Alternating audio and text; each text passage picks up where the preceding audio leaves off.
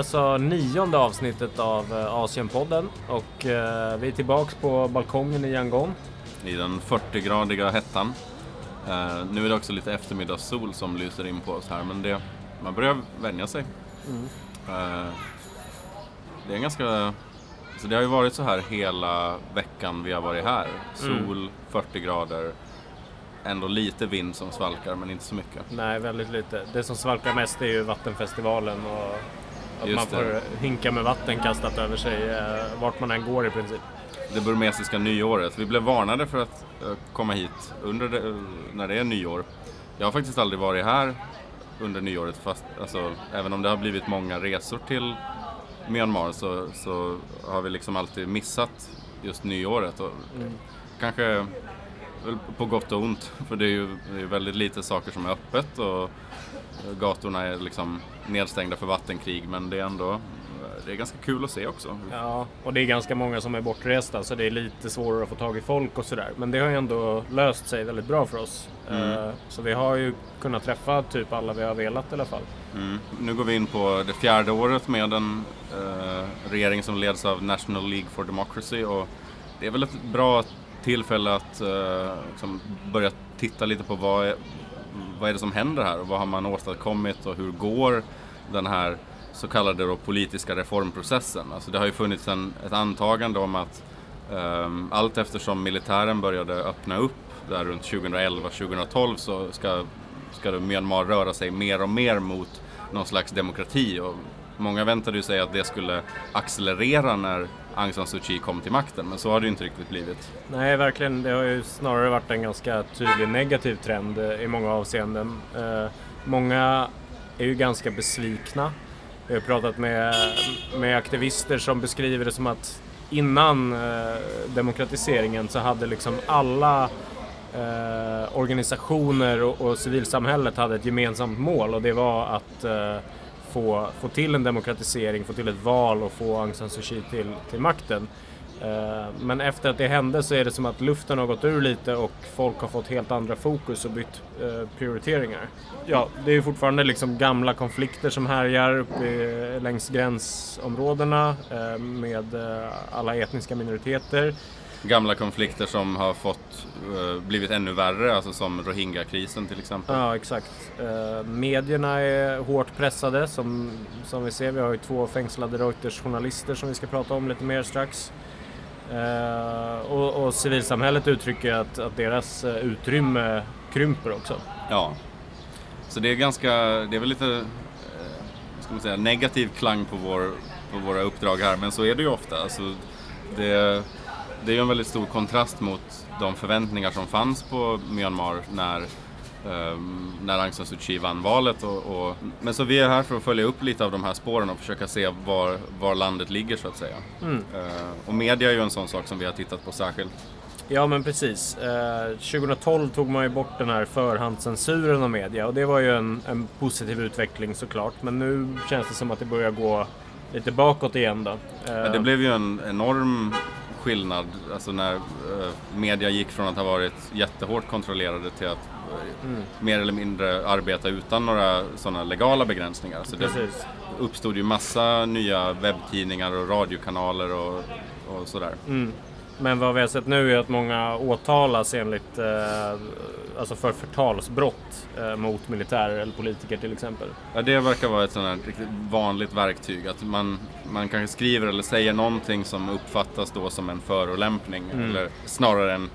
eh, Alltså ofta handlar det om legitim kritik men eh, man lyckas då få det till att det här är eh, att förtala de här personerna och så kan man kastas i fängelse för det. Eller, Eh,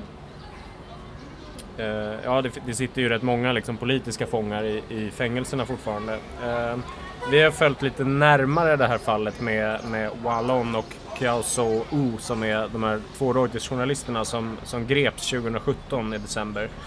Eh, de blev sedan dömda då den 3 september 2018 under Official Secrets Act.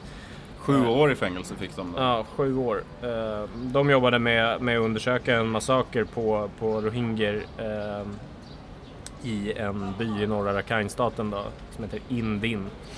Eh, och de blev ju ditsatta av polisen. Mm. Ja, det verkar ju så. Det, fram, det var en polis eh, under de här rättegångsförhandlingarna som erkände att eh, hans chefer hade satt dit dem genom att liksom plantera bevis hos dem med Mm. dokument som de då inte hade rätt att, att ha. Nej. Och bara då genom att de sen hade de här dokumenten som de hade fått av polisen så kunde de dömas för att ha brutit mot den här Official Secrets Act då, Mm. som re- reglerar vilka handlingar som är hemliga och sådana handlingar får man då inte ha hur som helst om man, inte, eh, om man är civil. Nej precis, så, så polisen låtsades vara en källa, sa åt dem att komma till en restaurang, gav dem de här dokumenten och sen i princip när de lämnade restaurangen så blev de gripna. Eh, Aung San Suu Kyi har ju sagt att de inte fängslades för att de var journalister utan att de, eh, de har dömts eh, skyldiga i domstolen.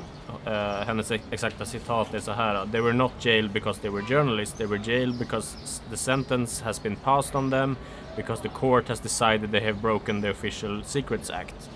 Så det är ju, jag menar, Det är ju, man kan ju tycka att det är klent för en, alltså en person som ändå borde veta att, alltså eh, vad ska man säga, hur, hur styrda domstolarna i det här landet kan vara mm, av eh, olika intressen. Att liksom lägga sån tilltro till, till den processen är ju lite, ja, jag- Nej, och, och alltså, hon har ju en poäng eh, i det fördolda där också. Att de blev ju inte gripna för att de var journalister. De blev ju förmodligen gripna för att de eh, undersökte ett eh, väldigt känsligt ämne. mm. Eh, ja men precis, att, som en markering. Men, ja. ja. Nej, men jag menar, det var ju det förmodligen därför de blev ditsatta. Någon förstod att de höll på med det här och då ville de eh, stoppa det. Mm. Både, både som en markering och för att sätta stopp för själva utredningen. Mm. Vi, vi träffade i alla fall eh, den ena journalisten, Wallons fru, eh, Panay. Som eh, ja, vi träffade dagen efter hon hade besökt maken precis i fängelset Mm. på hans födelsedag tror jag. Ja, de skulle hålla stängt under nyåret så det var liksom sista dagen hon kunde hälsa på honom på ett tag då. Så då Just det. och hans födelsedag. Så Ja, jag tror han fick en skjorta i present. ja, och jag har för mig att hon hade med sig en tårta också eller något sånt Mm. där. Eh, ja, men jag kan dra lite om vad hon, vad hon berättade då, liksom om, om Mm. situationen där. Hon, hon får besöka honom nästan varje dag utom på söndagar i vanliga fall. Men hon brukar besöka honom typ två gånger i veckan. Och sen så en gång i månaden så får hon lite mer eh, tid, eller tid vet jag inte, en halvtimme, men de får eh, ses i, i ett eh, öppet rum. I vanliga fall så måste de sitta och prata med varandra med plexiglas emellan sig, men en gång i månaden så får de liksom spendera tid tillsammans då och då, då brukar de ta med sig sin, eh, eller hon tar med sig deras dotter då. Mm. Så de Eh. kan leka tillsammans. Ja, och då, hon säger ju att det, det, här, det här var ju en sån gång då, så hon hann inte prata så mycket med honom för den här gången i månaden så brukar han vara rätt fokuserad på, på dottern. Det i sig är ju en ganska ehm, sorglig historia. Alltså hur hon, hon var ju gravid med den här dottern när Wallon greps. Mm. Ehm, och ehm, dottern är ju nu ungefär åtta månader gammal så hon föddes ju ungefär när, när domen föll. Ja men exakt, hon, hon berättade, vi frågade ju vad hon tänkte och kände där i, i eh, domstolen när, när domen kom och då berättade hon att ja, men, jag födde barn eh, några dagar innan så jag, jag kunde inte vara i, i domstolen. Jag, jag fick se det på TV hemifrån. Eh, men, men det var en, en stor chock säger hon. Mm. Eh, ja men precis, så, nu är dottern ungefär åtta månader och, och är alltså lika gammal som eh, pappan har varit dömd kan man säga. Ja, Hon berättar också att de har fått eh, stort moraliskt stöd av, av såväl vänner som delar av det internationella samfundet. Eh, ambassader och organisationer brukar närvara vid rättegångarna och förhandlingarna. mm, Eh, och sen som jag förstod det så får de också ekonomiskt stöd fortfarande av, av Reuters då för eh, liksom familjen. De får så de klarar sig för att eh, överleva. mm. Men det har faktiskt varit ganska kul att se ändå den där internationella eh, tydligheten. Jag vet, eh, men, när man kollar på nyhetsbevakning från rättegångarna så har ju alltid liksom, det funnits folk från diplomatkåren där. Mm. Johan Hallenborg från svenska sektionskansliet har varit på plats och så här, du vet, tagit intervjuer med burmesisk media och, och upprepat liksom, den svenska och den europeiska hållningen att de, de de borde inte sitta i fängelse för de har bara gjort sitt jobb. Mm. Ja, hon, hon, säger i alla fall att hon fortfarande är, är hoppfull och tror att han ska bli frisläppt snart. Men det känns väl lite som att uh, Ja, eller hon, hon, kan ju inte ge upp, eller hon vill ju inte ge upp. Så liksom vad, vad annars ska hon uh, tänka och tro? Det gäller ju att hålla modet uppe bara helt enkelt. Mm. Uh, fallet är överklagat till Högsta domstolen men det är oklart när det kommer något besked därifrån. Mm. Uh, sen brukar det ju ske lite sådana här benådningar kring, kring nyåret. Uh, Tinjan som, som är just den här helgen nu när vi är här. Uh, förra året så, så, släpptes fler än 8000 personer. De flesta var kriminella men 36 eh, politiska fångar fanns det i alla fall. Och mm. 51 eh, utlänningar tror jag. Eller något mm. sånt Ja, vi har försökt titta efter någon, hålla utkik efter någon sån uh, nyhet nu, men det har inte kommit än. Uh, men det borde ju komma information nu i dagarna liksom. Ja, precis. Jag tror liksom själva nyåret är väl den 17. Så det, jag vet inte exakt vilket datum det, den här listan brukar släppas eller så. Men mm. uh, det är möjligt att, att det kommer något här i dagarna. Men folk vi har pratat med verkar också lite osäkra på om de just kommer släppas. För det brukar vara ganska få politiska fångar. Det här är ett väldigt känsligt och uh, stort fall. Så det, jag menar, det känns inte som att den här regimen har gett efter så mycket för internationella påtryckningar tidigare. Uh, för Nej. att liksom i, stå i god med dem. Utan det är snarare viktigare vad, vad folk här tycker. Och Eh, mm. Det finns ju en väldigt stor liksom eh, ett stort stöd för henne och, och regeringen fortfarande och ett eh, och det finns en ganska stor konflikt och, och vad ska man säga, fientlighet mot eh, rohingya och andra minoriteter, liksom andra religioner också. Så den liksom nationalismen finns här och det är inte säkert att, att eh, majoriteten av väljarna liksom håller med om att de ska släppas. Mm. Men det, det, finns ju också en... Eh, det hinner ju bli ett, ett eh, burmesiskt nyår en gång till innan eh, valet 2020. Så det finns ju liksom en, en till chans så att säga och då beror det väl lite på hur stämningen är. Om det skulle ge dem liksom en boost inför valet att släppa dem mm. eller inte. Det är väl det det liksom hänger på. För det här är väl... Alltså att, att släppa fångar så här är ju en högst politisk sak. Ja, just det. Det blir en politisk kalkyl där. Som, mm. Mm, det är ju en lång fängelsedom de har framför sig annars. Så att. Ja, verkligen. Det, ja. Men som sagt, fallet är också överklagat till Högsta domstolen så mm. vi får väl se om det finns någon, uh, någon form av uh, hopp där också. Ja, men det visar ju på en sån här allmän rädsla som finns här när det gäller just yttrandefrihet och att liksom, uttrycka åsikter och sådär. Nu under nyåret Tinjan så finns det ju en gammal eh, tradition med som kallas Tanjat. Som, eh, det är en slags teaterföreställning kan man väl säga. Lite som, mm. Eh, som ett rap battle, alltså där man har folk då som eh, gör sketcher och, och, kommenterar och så på scen. Mm. Um, och det kan ibland bli lite politiskt sådär som, som humor kan bli. Men nu i år så har uh, myndigheterna här i Yangon har infört någon slags förhandscensur på de mm. Eh, framträdandena. Eh, så att om man ska uppträda på de stora scenerna då måste man lämna in sitt manus i förväg och få det kollat och sådär. Och då är det ganska många som har lämnat utanför det som, som bara får uppträda på, på gatorna till exempel. Eh, mm. Och förmodligen under någon sorts bevakning också. Liksom. Ja, vi ska försöka gå och kolla på något sånt informellt uppträdande senare idag kanske. Mm. Men det visar ju just på den där att man till och med liksom är ängslig över vad, vad som ska sägas i ett humorsammanhang uh, under ett nyårsfirande. Mm. Liksom. Det, är ju, det är ju en känslighet som inte fanns här för, för några år sedan. Nej, Nej det, det känns som att det har blivit... Uh, det närmar sig valtider helt enkelt och det, ja, det finns en rädsla i, i maktens korridorer. Mm.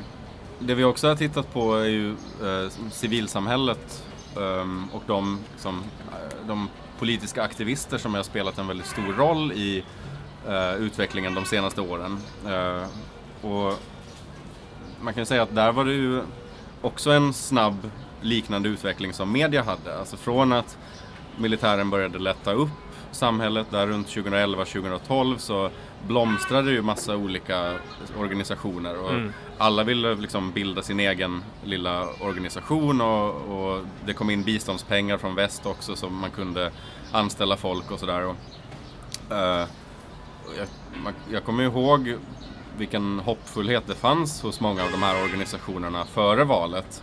Eh, det var som att man hade liksom segern inom räckhåll och sådär. Men nu idag så är det ju en, en helt annan stämning. Lite som du sa i inledningen, att, alltså att uh, det här känslan av att ha samma, ett och samma mål finns inte längre. Nej. Nej, precis. Det, de vi pratade med igår gav ju uttryck för att liksom partners och organisationer som de har samarbetat med tidigare helt nu känns som att de har släppt liksom mänskliga rättigheter och, och sina grundvärderingar där. Att liksom nu stödjer en del bara liksom Suu Kyi eh, blint Mm. egentligen. Ja. Eh, Ja, men tal, det verkar som att det finns liksom två splittringar som har drabbat civilsamhället. Alltså den ena, den första splittringen kom i samband med valet när då Aung San Suu Kyi kunde bilda regering. Så fanns det då en del av civilsamhället som tyckte att eh, nu behöver vi liksom ställa upp bakom henne och backa henne oavsett vad. Så att hon har möjlighet att, att genomföra den, den politik som, hon, Mm. som vi vill att hon ska genomföra. Eh, medan då en annan del av civilsamhället resonerade att nu är hon en politiker i makten och vi måste behandla henne som vilken annan politiker som, Mm. som styr och vara kritiska. Och att vi, bästa sättet vi kan tjäna det här arbetet är att, att vara kritiska och att se till att liksom, man inte kommer från sina värden. mm, Men det där blev ju känsligt. Ehm, ja. och det kan man ju förstå för folk har investerat så mycket tid och eh, känslor och passion i henne och i det här demokratiarbetet. Så att Mm. när någon då kommer och ifrågasätter din hjälte så, ja, så är det klart att det skär sig. Mm. Ja, precis. Den andra splittringen kom väl sen 2017 kan man säga med, med våldet i Rakhine. Precis, och när, när eh, rohingya-folket började fördrivas i, i allt mer större skala och det blev våldsamheter mellan eh, militanta rohingyer och poliser och när sen poli- militären gick in och gjorde sina utrensningsoperationer och Mm. ni kan den här historien, närmare 700 000 rohingyer flydde till Bangladesh. Då skedde en, återigen en splittring. De i civilsamhället som tyckte att vi måste stå upp för de här människorna, säga att det här, man kan inte behandla dem så här. Och de som då återigen ville backa regeringen och Aung San Suu Kyi och säga att Nej, men det här är eh, inte så lätt som, och det här, det här är eh, illegala invandrare och vi måste kunna liksom, ja, svara med, inom våra gränser på och bevaka vår suveränitet och sådär. Mm.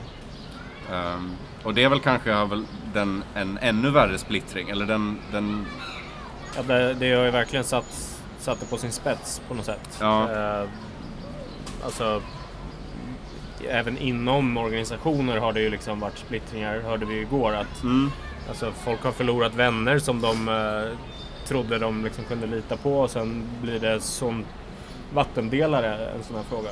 ja, ja men precis, till och med att man, inte bara då att mellan organisationer och att det finns olika syn på det här utan också inom organisationer. Mm.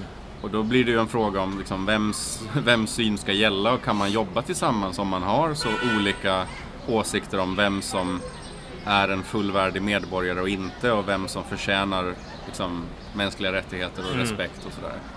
Och det är ju väl det som lite har lamslagit också det politiska arbetet eh, på något sätt. Att man, man, eh, man har inte det där gemensamma målet eller gemensamma visionen längre. Om, menar, tidigare var det kanske lättare att formulera den visionen. Det var så här, vad är det vi vill ha? Ja, men vi vill inte ha att militären ska styra och vi vill ha eh, demokrati. Mm. Nu då när man har fått någorlunda det så är det svårare att formulera nästa vision. Mm. Vad händer här, härnäst? Liksom? Ja, I alla fall för, för eh, ena halvan av civilsamhället verkar det ju som. Ja. Alltså, som. Som på något sätt har nöjt sig med det här.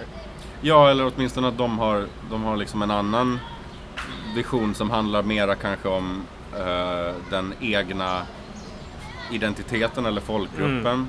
Men också att man kanske känner sig liksom orättvist kritiserad av, av omvärlden. Mm. Att, eh, det är väl det är någonting man möter ganska ofta att eh, folk som backar upp Aung San Suu Kyi eh, tycker att liksom vi som kommer utifrån kan inte förstå hur mycket de har offrat och hur det har varit att liksom, genomlida alla de här decennierna av, Mm. av förtryck här. Att då, är, då, kan, då ska man inte bara komma och tycka saker. Så Nej, nej, precis.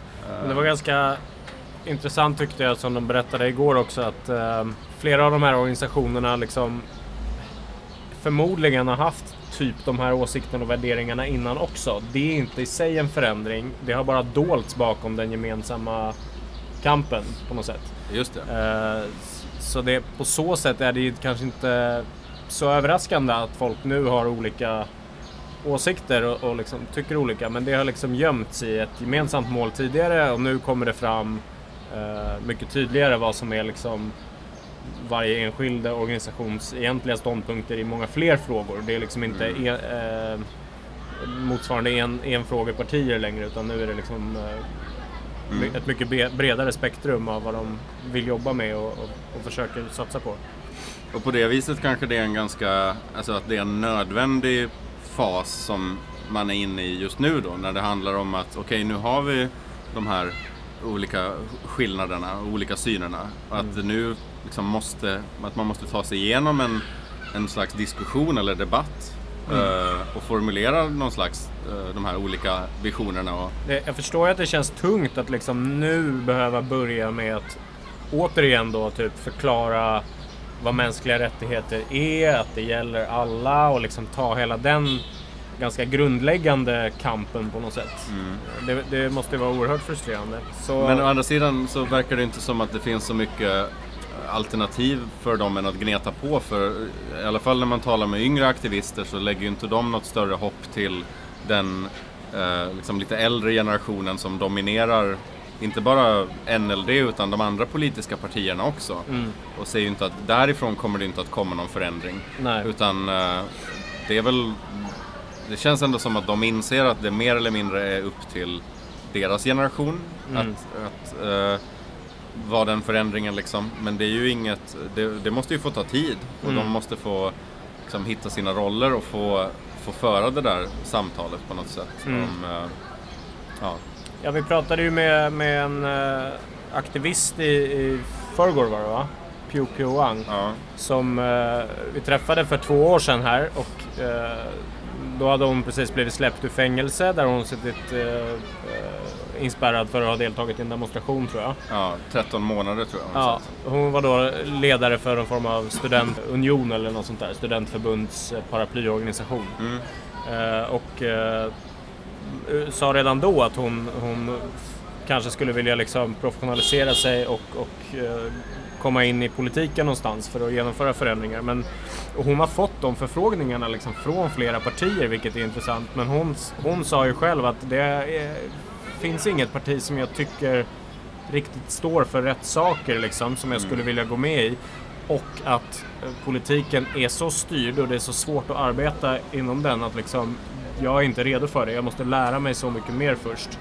Eh, för att det är i princip omöjligt att liksom kampanja eller sprida sin politik eh, förutom någon månad eller några månader innan valet när det är tillåtet. Liksom. I övrigt så är det som jag förstår det liksom bara regeringen som har eh, megafonen. Mm.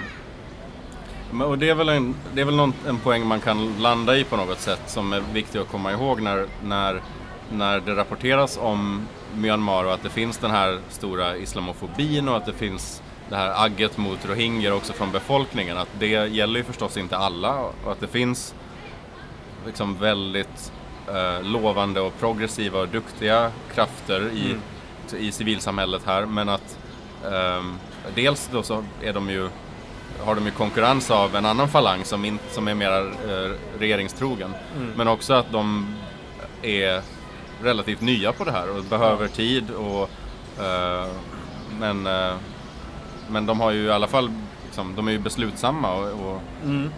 och tänker ju inte ge upp i första taget. Så att det, Nej, men det var inspirerande tycker jag. Alltså, hon är ju väldigt eh, principfast och eh, har ju liksom suttit inlåst för det här. Hennes, hennes pappa har tidigare suttit inlåst i 16 år tror jag för eh, liknande eh, aktivism och hennes man berättade hon är står åtalad på tre punkter för liknande saker också. Så jag menar de, de kämpar ju verkligen i motvind även som eh, Mm. i civilsamhället liksom. De vet vad, vad det kan kosta. Ja. och då, då får man ju tänka långsiktigt. Mm. Och, att, eh, och, och, ja, de vet att, att det inte går så över en natt. Liksom. Nej. Hon har ju precis blivit mamma också och berättade att det hon har inte ändrat några åsikter från det men det känns mer i hjärtat det hon vill göra när hon tänker på framtiden för landet. Ja, Ja, nu börjar klockan röra sig mot 20 i fyra här. Och eftermiddagssolen ligger fortfarande på. mm, det är stekhett. Vi ska, um, det är en dag kvar av uh, Tinjan, nyåret. Um, vad har vi för planer för imorgon?